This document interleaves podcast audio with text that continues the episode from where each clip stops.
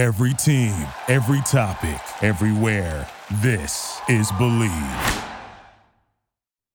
BetOnline.ag is your number one source for all your basketball info, stats, news, and analysis. Get the latest odds, news, and info for everything March Madness and NBA this year. From the Final Four to the NBA playoffs, BetOnline is your sports information headquarters this season. If you love sports, info, score, news, podcasts, you'll find everything on BetOnline. We're always the fastest, easiest way to get your betting info. Head to the website today or use your mobile device to get in on the action. Be sure to use your promo code BLEAV, B L E A V, to receive your 50% welcome bonus on your first deposit. Bet online where the game starts. Holy moly! Man, woman, and child that. Put them in the aisles. Johnny the Jet Rodgers just for a moose from their shoe. Rozier breaks to the outside. He has a first down to the 50. Goodbye. Mike Rozier, touchdown.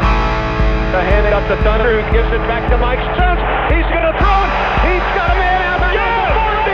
It is. Larry Krause throws. 15, 10, 5, touchdown!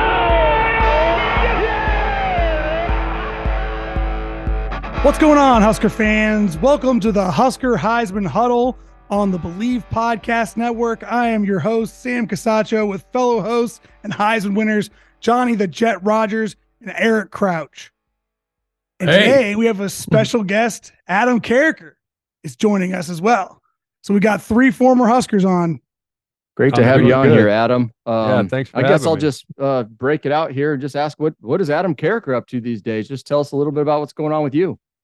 Oh man. Uh I'll okay. All right. So the Carriker Chronicles is going on its own. I think most people know that by now.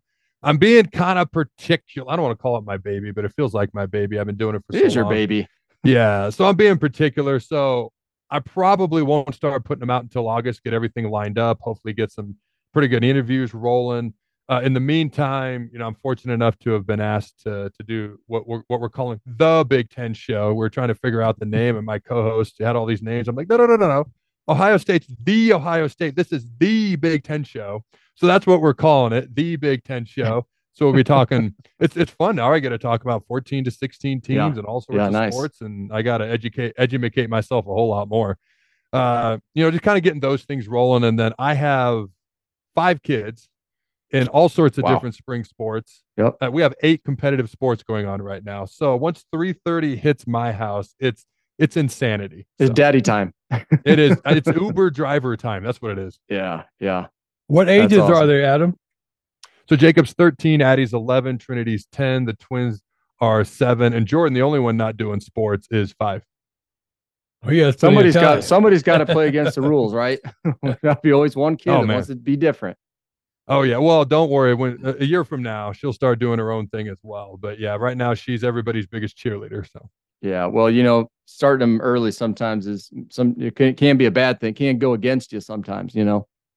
yeah, it depends. You know, it's kind of that conundrum. Do you start them early so they start getting some of the the fundamentals down? They start understanding things, but then, you know, I've known kids once they reach middle school, they're like, I've been playing tackle football for five years already, and I'm I'm exhausted. Or I've been doing competitive basketball for six years or seven years if they're eighth graders, and so it's uh, my goal is that all of my kids. And they're going to eliminate things here and there. That's just a natural part of the process. But they still want to do their favorite sports come high school because they aren't burned out like I see so often. So that's my big goal with them. We love hearing about that and your kids and your family and just getting updated. Talk about. uh, I'm just curious. You know, I've been on the show Carriker Chronicles a few times with you, and uh, just tell people that, that are listening like how you got started with that and maybe why. Oh man, I'll make a longer story short. I had no desire to host a show. I had no desire to speak for a living. Um, you know, uh, there's a lot of good folks in the media, but I'd ran in, into a few that misquoted, partially quoted me. So I wasn't uber excited to join that at first. You know, as you get to know uh, more and more folks, you get to know that there's good folks and there's pains in the butt, just like any profession. You know, it's not unique to that. Long story short, years ago, Pelini got fired. There was a, a lot of former players who voiced an opinion. I had the complete opposite opinion. I put it out on Facebook. People seemed to respond, and then it morphed into I wrote an article every week during Riley's first couple years as a coach. Then it morphed into a video that I put on Husker Max. Then I joined the Herald. Then I parted with the Herald, and now the Chronicles is on its own, and it's just kind of taken on a life of its own, and it's a lot of fun. Yeah, and you do a great job of breaking down Husker football, and that I've, I've watched it a bunch of times. It's, it's it's a great show. I've got a little help, football question for you, Adam. Okay. Um, Yeah, we got football played- questions here. Yeah, you know, we got We're not some just football talk all- questions. Husker, Husker football questions. Yeah. Having played in a 4-3 and a 3-4 scheme and at the next level too how do you think uh, tony white's 3-3-5 uh, scheme is going to fit in for the huskers and also just in the conference that's a that's often run heavy All right. So I got to eat my own words a little bit here because people, the biggest question I got, three, four, or four, three. My response was always the same. I've watched teams win Super Bowls with the three, four, and the four, three. I've watched team wins teams win national titles with both. You know, the four, two, five, depending on what style of offenses you're faking, facing week in and week out. You know, especially if you're in the Big 12, can be a great defense. I said, as long as it's not three, three, five, I'll be happy. Well, now we're running the three, three, five. So I have to, I, I had to. I had to But what, what was it that you didn't like about it? yeah to me, I felt like it was too small, easy to get pushed around. I understand the confusion and the blitzing and the angles and trying to mess up the blockers. You know, and I'd never played in it. I had played in. We, we like what's familiar to us. Let's be honest. Mhm. I had played in all those others, even four two five. You know, that's basically what a nickel package is, and, essentially. And so for me, I was just more familiar. So once they announced three three five, I did a deep dive. I've learned a lot more things, and I was very curious to see how TCU was going to do against Michigan. You're not going to get a more physical run team in this nation than Michigan, and TCU is an undersized three three five team. Uh, Michigan put up some points, but it was not like they were running through them. I thought Michigan's defense against the run game played played well. That was not their issue that day. And so for me, I felt like that was and, and I know Tony White's defense is going to be a little bit different. He's probably going to have a little bit more four man down than what TCU did. But it really opened my eyes like, hey, this could work. And when I interviewed Matt Rhule, he even talked about I did some of this at Carolina. And he's like, we had success with it in the NFL. So I am much more open minded than I once was to it. And I'm actually excited to see how it works. And I like, I mean, Eric, you'll understand this. Johnny, you'll know this. Back in the day, Nebraska ran such a unique offense. It was a nightmare for teams to get ready for in one week. And then you'd never face it again unless you played Nebraska.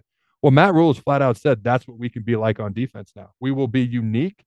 And there's not uh, outside of Iowa, most teams are running out of two, out of three, and maybe even four wide receiver sets. So it allows you to match up personnel a little bit better. And then it's a unique defense that you're going to have to try to get ready for in three to four days. And it's a lot harder than when you're facing a three, four, or four, three week after week. So there's pluses Mhm. and minuses, and I look forward uh, to learning more about it as this Yeah. process goes along too. Yeah, me too. Yeah, absolutely. It's creative, definitely. We talked about that on this show a little bit. That if we, you know, you want a creative defense, you want you want something to to to be different, to give the, you know other teams a little bit of a of a jump. You know, this is a good way to go about it. What, what's the type of talent that you need? What, what do you focus on in a, in a defense like that, uh, Adam? So you, you need some bigger backers, you need some bigger D linemen, you need some safeties who are going to come down and be willing to stick their nose in on run plays, who are willing to blitz. You got to be able to. You can't be like I don't want to say big fat up front. I'm a former D lineman, so I can. You don't want to be big fat and sloppy up front because you got to be able to stunt. You might be in the C gap, you long stick to the A gap. You might be in the B and you uh, you penetrate outside, and then you got a backer coming up your rear up, up up the B gap, so to speak. Or if you're long sticking inside, you might have a backer off your rear and a safety off the edge. So you got to be able to move quickly as well. A lot of the three, four D linemen, they're just big, massive dudes. They're building a wall up front so the linebackers can run free and make plays. And the three, three, five, initially everyone's like, they got to be huge. Well, not quite because you got to be able to move. Because a big thing in the three, three, five is to be able to stunt, move, blitz, and confuse them. So they they don't how do they how do they fare with with running teams that just primarily run the ball? Because they That's they're why- trying to blow you out. Yeah, so that's why TCU was interesting to me. And here's the deal when you get downhill as a backer or a safety against a big lineman, you got to have no fear. I was genuinely impressed with the mentality, the veracity, the aggressiveness that TCU got downhill. There was safeties blitzing, taking on, pulling 330 pound linemen. And I don't want to say knocking them backwards, but they weren't getting moved. And then all of a sudden they were plugging Wow. holes, and then the blitzers were coming free. And it's not like they just blew up the Michigan offense, but I didn't see it as a liability in that game at all. Actually, as the game went along, Michigan passed the ball more effectively than they ran the ball. Is there anybody Yeah. that excites you now? Like, I guess uh looking at some of the guys coming in that you know portal or current players or you know just following spring ball a little bit. What what guys do you think are going to you know fit that mold right now on Nebraska's defense? It's interesting because they brought in a lot of young guys, a lot of guys who um kind of I don't want to say they're under the radar, but they don't have gigantic names. So I could say their names here, but I don't know that it's going to pop off the screen. I think yeah. there's a lot of guys with a lot of tackles, a lot of mobility, a lot of physicality, athletes.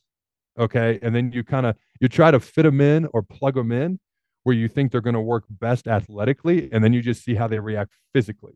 And so I think that's going to be the biggest question mark is how these guys react physically because they brought in some pretty athletic guys, especially linebacker, kind of that safety mold, so to speak.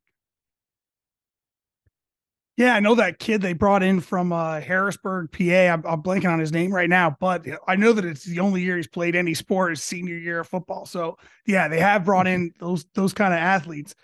Um, you know, Frost kind of left the program. He inherited some good, some some talented defensive linemen under Riley with the, you know the, the Daniels brothers. Um, but there there there haven't been that many guys to come in. You know, you didn't really fill the fill the cupboard with new talent. You know, how important is the portal? And you know, who among the guys we have left, you know, how important is a guy like Ty Robinson going into next year with that with that kind of a defense? I think Ty Robinson's big because he's one of the few guys with starting experience with what with much playing experience at all. Uh, he brought the only guy I can really think of. I know Hutmacher started some games and got some playing time and whatnot, but he he's probably the guy that stands out uh, the most. You know, when you think about Frost and how he recruited, he averaged the 20th class in the country over during his his span at Nebraska. So he recruited some talent. And if you looked at our roster over the years, you know, I could easily argue that we had the far, uh, fourth most talented roster behind Ohio State, Michigan, Penn State. Obviously, it didn't come to fruition on the field. So what I'm curious to see is development. How do they? De- we had a lot of guys. Everybody transfers. I don't want to say everybody transfers, but everybody has a lot of people who transfer now. But we seem to have even more so than most yeah. people. And I think that was one of the biggest issues is you'd look at, you know, Frost year two. Oh, we got a lot of young guys. Just wait till two years from now. A lot of those guys wouldn't be there two years from now. Right. So can we have more guys stay around, more buy into the program, which is going to allow for better development? Because um, we had talent, but we were always young because there seemed to be a lot of guys transferring out. Well, right. I, I, I agree with you on um they have talent. But when you have so much talent, and when and we have uh, guys who are wondering who's going to play first team, who's going to play second team, uh, do we have dissension because we have a discrepancy about who who, who think is has the most talent? H- how do you use that much talent? When, especially when you don't know each other, you know, you, everybody's new. I think that's kind of what Matt Rhule's figuring out right now. I think it's a get to know you process. And for me, um, I'm always excited to see talent, but I think I mentioned this. I'm always excited to see once you get them on the field, who's physical, how do they react mentally, right? What's their what's their approach as far as hey, football is a great fun game and you need athleticism, but at the end of the day, it's not a contact sport; it's a collision sport. Who's going to go out and hit? Who's going to knock somebody backwards? And if you get knocked on your keister, are you willing to get back up and go just as hard the next time, not knowing what's going to happen. And are you willing to do it play after play after play after play? And then who's willing not to do it anymore in the fourth quarter and who is? So to me, it, I think it's a get to know your process. And I think that's what Matt Rhule's doing right now. What do you think the uh, the staff and Coach Rhule, What what are they? What's their number one thing uh, to success in their first year? People are going to hate this answer because we've heard this c word okay for umpteen years but he's got to develop an actual culture. Like I talked about people buying in. Part of a culture is leaders emerging and, and people buying in. And I know that's going to drive people nuts, but you got to actually develop it. And you've got to develop it's it's a culture of the weight room. It's a culture of how you practice. It's a culture of physicality and how you respond. It's a lot of the things that we've chatted about already. But that's the biggest thing he's got to do. And if someone doesn't buy in, I don't want to say a mass exodus is what you're looking for, but you want the people who are bought in to stay and everyone else, you wish them the best wherever they'd like to go because that's ultimately what you need because that's going to reverberate in my opinion, throughout the locker room. And a lot of these fourth quarter losses that we've had, instead of guys who are maybe wavering, now you've got guys who are in. And that could be the difference in some of these close games that we've had over the years. Speaking of buy-in, I've got a question mark right here on my notes. Um, NIL, Nebraska. Um, talk about NIL a little bit and how you think. You know, I, I always hear, hey, Nebraska's ahead of the game when it comes to NIL, and they've got these groups, and they, you know, this new locker room and recruits and everything. Uh, talk a little bit about how this works specifically for Nebraska and and how you see this actually really creating a successful culture.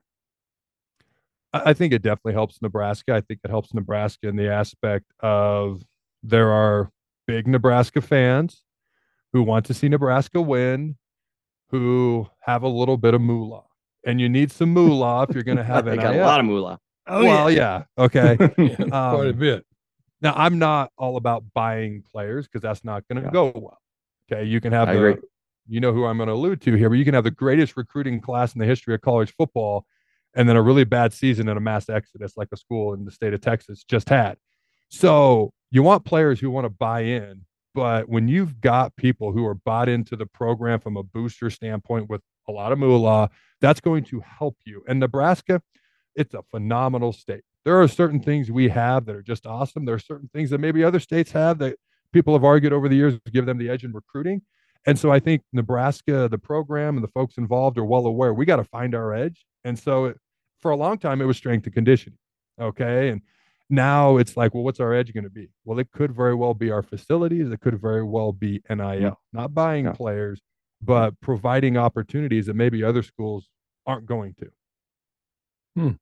Yeah, it's funny you talk about that edge because that was kind of my next question. Is we talked about the NIL, we talked about culture, we've talked about scheme, we've talked about a bunch of different things, but like, you know, you throw the bones at the end of your show how do the hustle, how do the black shirts get back to that kind of swagger and having that kind of edge next season? Because I think what's the what, what would you say the single greatest thing? Obviously, it's a, a you know combination of all of them, but what what is the single most important thing the black shirts need to do this year to get that back?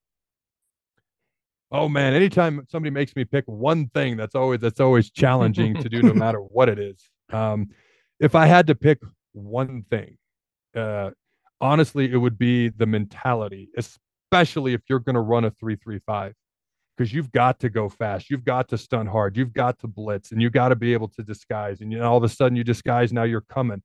You've got to be willing, if you're a 225 pound safety, to knock that 330 pound pulling offensive guard in the mouth on a power play.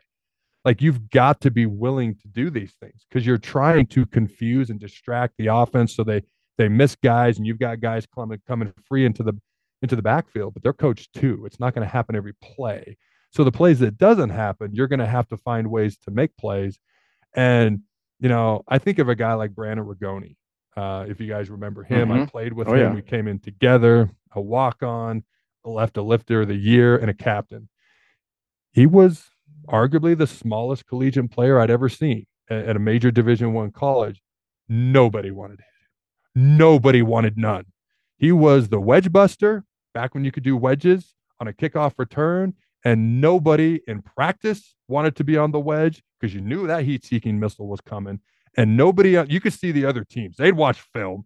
The wedge guys, you know, you could see they knew what was coming, and we'd all sit and watch. Like, this is great, you know, but especially as yeah. defensive guys before we took the field. You, you ain't got to be big or gigantic or anything like that. His mentality was on not another level, like five other levels. And so talk about what that mentality did for what that mentality do for guys that I have to watch that at practice. Well, reverberates through the locker room. You know, yeah. I talk about culture when you have guys that are doing. I, I've I've done conditioning sessions where some of the leaders on the team are begging, take one off, slow down, give us another five seconds on the gasser, and I'm just sitting there and I'm like, what is this? What is yeah. this? Hmm. You know, when you've got guys that are finishing across the line and they're barely making it, maybe they puke and they go again, or you've got, you know, maybe the smallest guy on the team size wise, but he's got the biggest heart. nobody wants to hit him. Those are things that reverberate throughout the locker room. Yeah. And that's, that's what culture really is.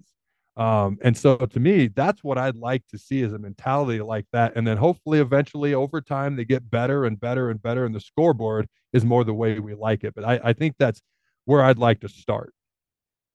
I really like Coach Rhule a lot, uh, uh, Adam. But what type of team does he have? Oh, good lord, nobody knows.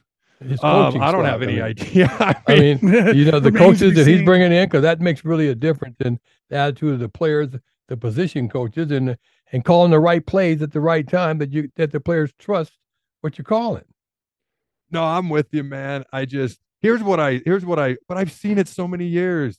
I talk about the potential of the offensive line at nauseum year after year because we have talented guys, we have re- highly recruited guys, we have big guys, and then we look like a holy cup where the water is just leaking through all the holes, unfortunately. And it's just like, what type of team does he? He said it at the end of the, the, the first spring practice. He goes, I don't know if we're any good. I mean, he had several positive things to say. He pointed out several positive things, but then he was honest. He's like, I don't know how good we are.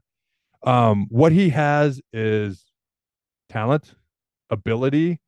Um, I, I don't know how to be anything but honest. I'm not trying to take shots. He doesn't have a team that's been well coached for years, in my opinion. So he's going to have to kind of start from ground one with some of the basics and fundamentals and teaching them the right mental approach. So what they're actually going to look like on game day, I don't know. I hope they look a lot different a month into the season than two months and three months than they did on day one, because that means they're getting better. And we just haven't seen that at Nebraska uh, in a long time, in my opinion. Well, what about the coaches as a team?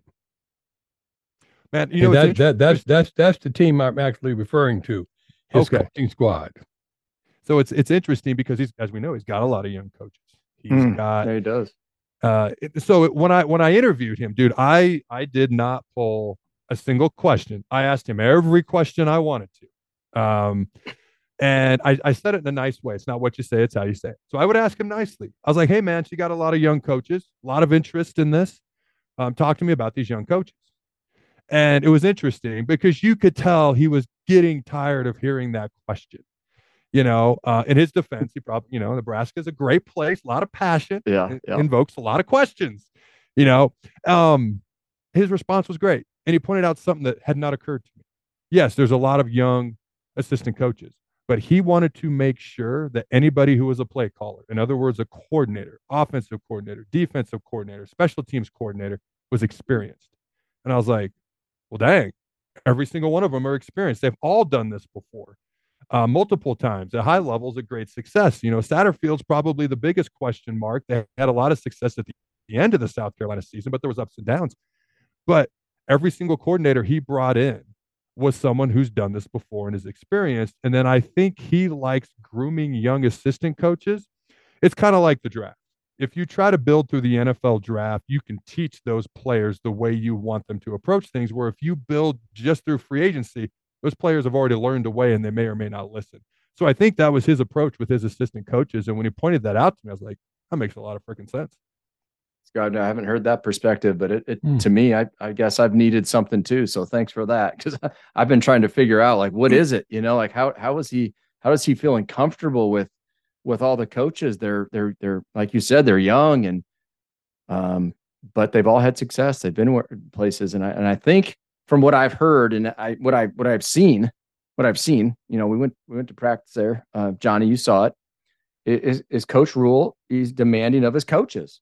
And I, th- and I think that's great. I, I, you know, I think you have to be that way, and you got to be hard on them. And you, and, and I just, uh, I appreciated that because they're so young. They probably need that too. You know, they need some, some guidance as well. Yeah, I think like like I said, the, he wanted to make sure the coordinators, the play callers were experienced. But I've heard this, you guys have probably heard this as well. I've heard it several times. The head coach coaches the coaches, and then the coaches coach the players. Right. I get the feeling that that's Coach Rhule's approach. Yeah, no doubt. Right. I've noticed him coaching the um, the the players as he coached the coaches during the practice, because he was he was coaching players that the coaches might should have been coaching, but he, that way he was able to coach them both at the same time. Yeah, I think he's kind of teaching everybody what he wants, from the coaches to probably the nutrition staff, the weight staff. He's worked with a lot of these guys before, to the players as well. So I, I it's, it's a get to know you, uh, honeymoon process, shall we say, until the that that kickoff of game one, and then the honeymoon process. You know, so you get hit in the mouth. Huh? Yeah, you got to get sped up. So Have, you- have you had a chance? Yeah, I was just, uh, I got a question for you here, uh, Adam. uh, if you looked at the schedule, like a lot of like I don't know, I, I try not to do this, and this is probably an awful question, but you start looking at the schedule and you go, hmm, you know, new coach, schedule looks, you know, maybe okay. I mean, do you see a bowl game? Do you see, what do you see in the future of this team? uh, You know, when you start looking at the schedule and how many wins you you want them to have, and how many, you know, what would you consider? uh, I guess a successful season when you talk about wins and losses for this program. So this is not. I mean, obviously, it's before the season. You know, you look back at the end of the year. Hindsight's twenty twenty, but uh, you look at the schedule right now. It does not look like murderers row exactly. Yeah. Right.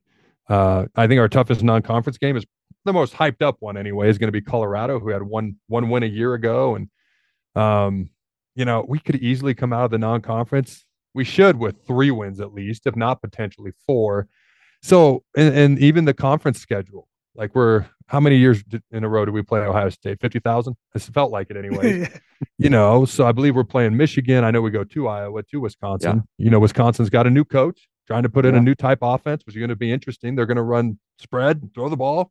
I, I didn't know they knew how to do that. They haven't needed to for a long time, honestly. Ever. You know, I was just trying to get to 25 points a game so they don't have to fire their offensive coordinator. So for me, I mean, like I said, who knows what this team's going to look like? I hope they look a lot different a month and two and three into the season than they do game one. I do think six wins is very doable. I really do because they do have talent. They do have ability. They got to start from ground one in some areas, but it's not murderer's row schedule. And I, I'm pretty sure if Rhule got to six and six and got to a bowl game this year, I think most Husker fans would probably be pretty happy with that. Oh, I agree. I agree. I agree. uh, let's just say two years from now, where you've got uh, UCLA and USC in this conference, uh, where's, you know, how does Nebraska fit into that? Well, there's not going to be divisions anymore. So I don't want to say we blew our chance in the weakest division of all the Power Five conferences, but the Big Ten West is is not a powerhouse, and we should have won it more often. Maybe maybe we can shock the world and do it this year. Who knows? Yeah. But when USC and UCLA come over, I don't know if we're going to go to a pod type schedule like the SEC, where you play the same three teams every year and then you rotate six for a year and then the other six for a year. I don't know how we're going to do it, but I'm excited because first of all, the Big Ten Conference is now a national coast to coast conference, east to west coast. Yeah. Uh, the exposure that the Big Ten is going to get is crazy, which has got to help with recruiting. And we've we've never had a as a conference, we've never had an end to one of the three major recruiting states. The Pac-12 has obviously got California. The Big 12 has obviously got Texas. The ACC has Florida. The SEC has Florida and Texas and Georgia, who's probably number four if you were to rank the top four uh, states in the country as far as high school talent. We don't have anything to any of those, but now we do. And I'm telling you, I, I wouldn't hate it if we played USC and UCLA on a frequent basis. I know they're very, very good. But now Rhule's going to build a little bit of a pipeline into Texas because he's got those relationships. But now all of a sudden we're getting exposure into California. And I'm still a believer you start with the in state kids first, but then you have to go outwards. And so for me, I, I like the idea of playing those teams and it makes us the better conference. And it is a tougher schedule. But Right. to, to me, I think it helps us as far as exposure as a conference, as a team, and in, and in recruiting, because now we're into one of those major high school talent recruiting states. Absolutely, man.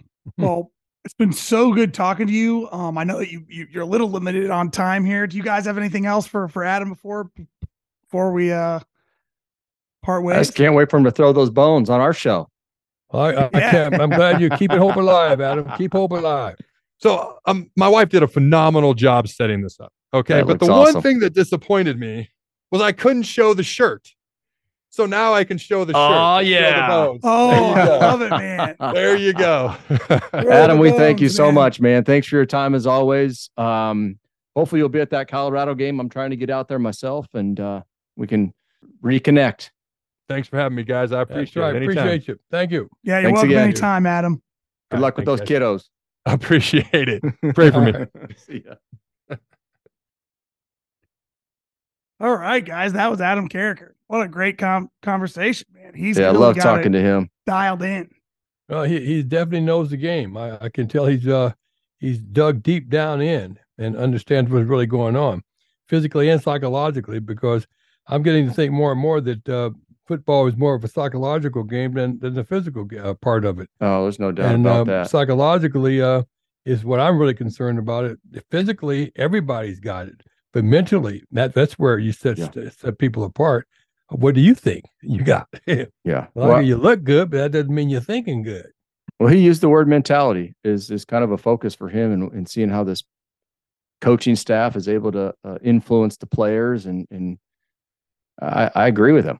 You know, um, you, you got to be willing to run through that wall and you got to be able to willing to get knocked down and do it over and over and over again. So you got to be extremely tough and you got to be determined. I mean, you know the programs and how Mentally successful tough. we were, Johnny. Yeah, well, um, it's mental toughness. That's, you have to have goes. it. If you don't have it, you have nothing. Yeah, I can't remember the guy's name, but he was one of the littlest guys on the team. And I said, "Well, golly, you sure are a little guy." And he said, "I'm the biggest guy out here." well, I'll tell you, he probably was legend, legendary black shirt. And if anybody knows the mentality, it's a guy like Adam Carriker, and and he's done a great job in broadcast in the in the last four or five years. So I'm excited to see where he goes with that. But you know, I'm curious what you guys think too. Like, you know, what what what do you guys think about this three three five scheme? I mean, it's it's clear. You know, on one hand, to me, I kind of agreed with Adam in the sense that you know, it this is a this is a defense that was kind of built to defend the spread. You got five defensive backs. Um, you you blitz and you confuse. It's really meant to disrupt the pass game, and we play in a run heavy conference. That being said, there's one hand. I thought he brought up a great point talking about TCU against Michigan because I thought Michigan was going to run all over TCU. It didn't really happen. And then on top of that, there's Tony White's. You know the the evidence he has on the field. That defense was pretty good. Um, you know, in the ACC last year. So it, you know, I can look at a scheme as much as I want and think what I think about it, but you know, the proof's kind of in the pudding.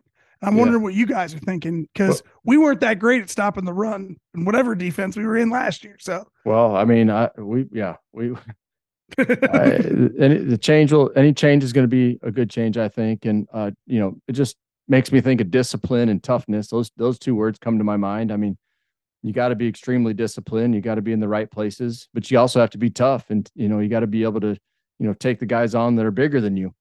Um, and that's going to be a, a, lot of the time the case in the Big Ten. You know, when you're going up against those bigger uh, opponents, linemen, linebackers, mm-hmm. you know, there's other teams with fullbacks and big tight ends and receivers. So, um, this, you know, discipline, discipline and, and toughness. And, and we'll see if, if Coach White's defense can, uh, you know, can handle it. Well, I'm down for the mental toughness. See where we go mentally. It's all all of what you believe. Um, it doesn't make a difference if, you, if you're big or small. If you if you're willing to do whatever's necessary to get the job done, and you get it done because of the guys next to you. You don't want to dis- disappoint your teammates.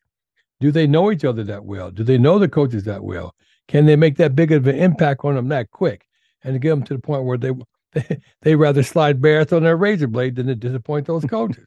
I mean, that's what it's really yeah. going to take. Yeah. Uh, it doesn't make a difference about the, the defense, what they decide to play. You got to be willing to make the changes. Yeah. You want to bring something new into the game. You you you want to be the one, the, the man. So it's they're bringing on opportunities. They're giving a lot of these guys opportunities, not just to win football games, but to go in, into the pros and make a name for themselves. Let me ask you guys this. You guys were at practice. I know Adam's in, in Colorado, so he didn't get that same opportunity. What did you see from the defensive line and from the defense in general while you were while you were there and the time that you got to see it? Well, you know, it's like doctors. That's why they call them practitioners because they just practicing. They're players, but they're just practicing. So, you know, in the, the first practice, you don't really get a good look at really what it is from the first practice. Because, like I said, it's not even physical, it's mental uh, the mental attitude that you got to get, what the guys are thinking, and when the chips are down, you know, how they're pulling together. And uh, we, will probably see more of that as we go along. But I, I, I was impressed uh, with the look. Uh, I was impressed with the the speed of not just mm-hmm. the linemen, but but actually of, of the uh, of the backs and the and the line the, the line. So I think they're in the right place at the right time. It's just a matter if they're mentally ready, if we can pull them together as a team, because we can have great players, but if they don't play together, they're, they're, we're not going to make the. I think not going to make that turn. Yeah, I agree, Johnny. Look, uh, you know, was nice. Uh, the speed was good, I thought, and um, you know, we always want a little bit more. But I think, I guess, if I had to pick something that I might be concerned about uh, with the defense at this point, would just be you know depth and experience. Um, you you know, when you got a new coach and new team and you've kind of rotated players on, it's like like Coach Rhule said early on, man, I don't know what kind of team we're gonna have. And you know, he's learning and the coaches are learning and everybody's learning about each other. And I guess that's the the thing that you know can scare me just a little bit, but uh, I, you know, try to be positive with this. And you know, they've got the players that want to be there. Let's go play ball, right? I mean, um, build some depth. You know, let let guys, uh, you know, run run run wild a little bit and and make some plays. And you know, it, they got to be smart though. I mean, like you said, you just. It, but when it comes down to the experience thing, you know, how smart can you be? Because, you know, there's not a ton of experience out there right now, and um, and I know that guys are moving and, and shaking and things like that, and they're trying to find out who's going to be, you know, taking the lead role. But uh, they need to build some depth. You know, it's a long season, and uh, to play in the Big Ten, and you know, when you talk about you know being smaller and having to have more speed, and uh, you can run into some injuries and things of that nature. So some depth would be nice. Well, I'm just hoping that the coaches are smart enough to make it easy on the players that they could yeah. that they could call a call a good game, and, and at the right place at the right time, so the guys feel that they have an advantage um, that the coaches are giving them because the coaches are, are, stepping up, and we don't have to worry about them being that physical all the time uh, because they're smart and uh, we're playing smart. We, are running, you know, the blitz is when we're supposed to. We're hiding things, and you know, and we're we're just giving us some type of a way that we're going to have some type of an advantage because of how creative we could be in, in using our speed and our players well. And the, and the coaches really, the players really believe in their coaches because they have to believe in the coaching staff. And the coaching staff has to be, believe in the players. But more so than that, the players had to believe in the coaches because that's what made my difference is because Coach Osborne was such a smart coach. I was very confident when he called something that it really wasn't going to be for nothing, that we could actually get it done. And everybody else believed it too, and we did get it done, you know. So we, you know, but sometimes I've seen coaches call plays that it, why are they keep calling this thing god dang play and it ain't working. right. I mean, are you, you, you gotta execute them. Gotta execute them. Well, yeah, I, I think you're right too, Eric. Like the, the level of experience when you look at the guys that are that are coming back, it's not it's not a lot. You know, Ty Robinson, Stephon Wynn, you know, Nash, the, the you know, Nash doesn't have that much experience. Like, you know, it's it's not a deep group for us. And it wasn't something we were particularly good at. Gone to the portal to get Elijah Jeudy out of A&M. It's a four-star player. MJ Sherman out of Georgia. We've added some talent. And we added some talent at, in, in, in the class. Um, but that's a lot of young guys trying to learn a new system. And that's always going to be difficult too. You know, I know we we've all talked about drinking the Rhule-Aid, but from the from the reports, and this is from you know the horse's mouth. It's from Rhule. He said that they played a you know a live scrimmage against the quarterbacks where the quarterbacks get hit live, and the you know quarterbacks had their way with them. They they were taking off on huge runs, and and that the offense looked clearly ahead of the defense at this point in the game. So you know, I think everybody's learning new stuff, but obviously the three three five scheme is going to be real different for them. There's not that much experience, but they got a long way to go. You know, you can't just it's not all roses. It's easy to be hyped up, but we we have to, you know, it's a, there's a level of concern. How how concerned are you guys at this point in camp that that the offense would have their way? Would that happen to you guys? Because actually, I think a lot of the time it's kind of the other way around. That like the off, you know, the defense can kind of just play, and you know the offense has to you know execute whatever plays they're trying to run, and you have new guys in spring ball. So like, you know, it's the defense has an advantage early on, but in this case, that's not. Well, I like the fact that it, it, it puts a little um, fire, I think, uh, underneath, you know, uh, the staff and the players on defense. Where usually, like what what you just said, Sam, that's not the case. You know, usually they're just kind of playing, and the offense is the one struggling if the defense is struggling, that puts the fire under them. And so uh, you got to be able to, you know, the defense for Nebraska just hasn't been the same in recent years. So to be able to put a little bit of, uh, you know, oomph in them early and test them and see who's going to come back with some resolve and, and play harder and become a leader and and how's the staff going to, you know, take to that uh, as a little bit of a challenge early on in the spring. Uh, it'll, it'll be interesting to see, and I, and I think it's going to be a, a good thing for uh, this team and for Coach Rhule to see how they handle that. Well, I'm just hoping that the black shirts have, have been listening to the people in the, in the public because I, I was really discouraged when I hear so many people calling the black black shirts the black skirts. yeah, that should be a definite uh, uh, slap Yeah, in the you mouth get- right there. That's exactly right. If that And- and isn't going to get you going, I don't know what will. Yes, right. Don't be pulling That your dress up, going. baby. That should get you going. Mm. Um, it get, I mean, it gets me going. We want to all see him get back, right? Like we want to see him oh yeah, we want to see him do it, but they, yeah, they got they got to do it. And I think that they've they've got an uphill battle. The talent isn't, you know, I think that Frost, you know, it seemed like Frost is kind of, particularly with defensive linemen, we don't want to just, you know, talk about Frost doing everything bad. There were a lot of good things. Um, the linebacker room improved under Frost, you know, Luke Reimer, um, and and and those guys, but the but the defensive line is kind of just progressively we we've lost, you know, the Davis brothers, Ben Stille, these guys just kind of left and we didn't really fill it back in. So going to the portal, I think, is really important going forward. And Oh, I yeah. think, you know, developing, as you guys, everybody has said, that that that's what Rhule really has to cash in on is what he's, you know, been touted as a, as a, a de- development coach. Um, and, and that that's what has to happen here. Um, And, and with that development, this Sam, around. I I don't I don't even think you can hand out black shirts this year. I I, I, I think, think they that'd be need to play defense and and and learn about what that means. And once they start playing that type of football, you know, maybe you start handing it out to that player who exemplifies that One type at of a time. ability. Yeah, one, at, a time. One, at, a time. And um, you know, then then the guy gets one and like, why did he get that? Well, oh, look what he's doing at practice in the game. Okay, How well, I did he want get that. it? Yeah, and then right. and then the other guy goes, Well, I'm gonna I want one of those. Like he's gonna start, it might just start a, a, a whole thing um to to to build it that way. So anyway, um that's why I feel it should it should take place.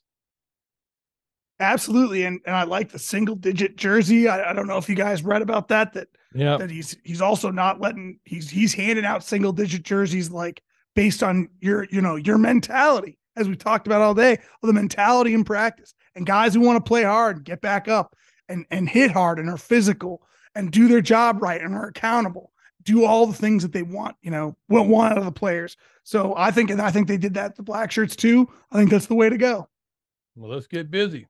let's get busy like, guys It's on like buttered popcorn. It's on like butter popcorn. Well, that's our show for this week, guys. Uh, the show is presented by Brett Bet Online. Tune in next week to uh, to hear us uh, preview some quarterbacks. Ooh, can't wait. And as always, go big red. Go big red. Throwing the bones. All Go right. big red. Throw the bones.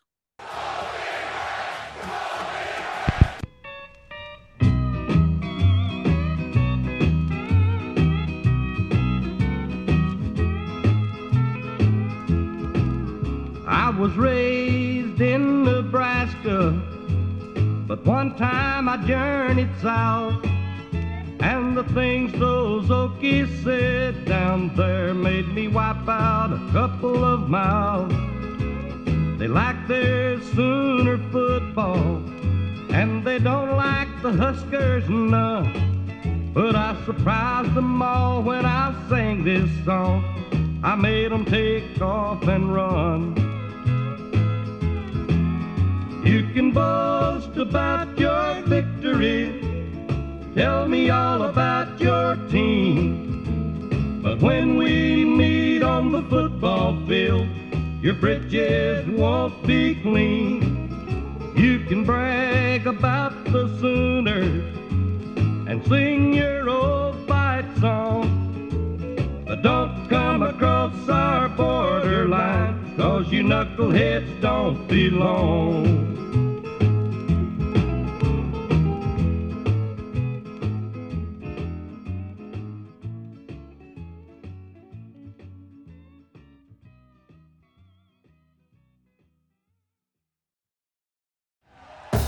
Thank you for listening to Bleav. You can show support to your host by subscribing to the show and giving us a five star rating on your preferred platform.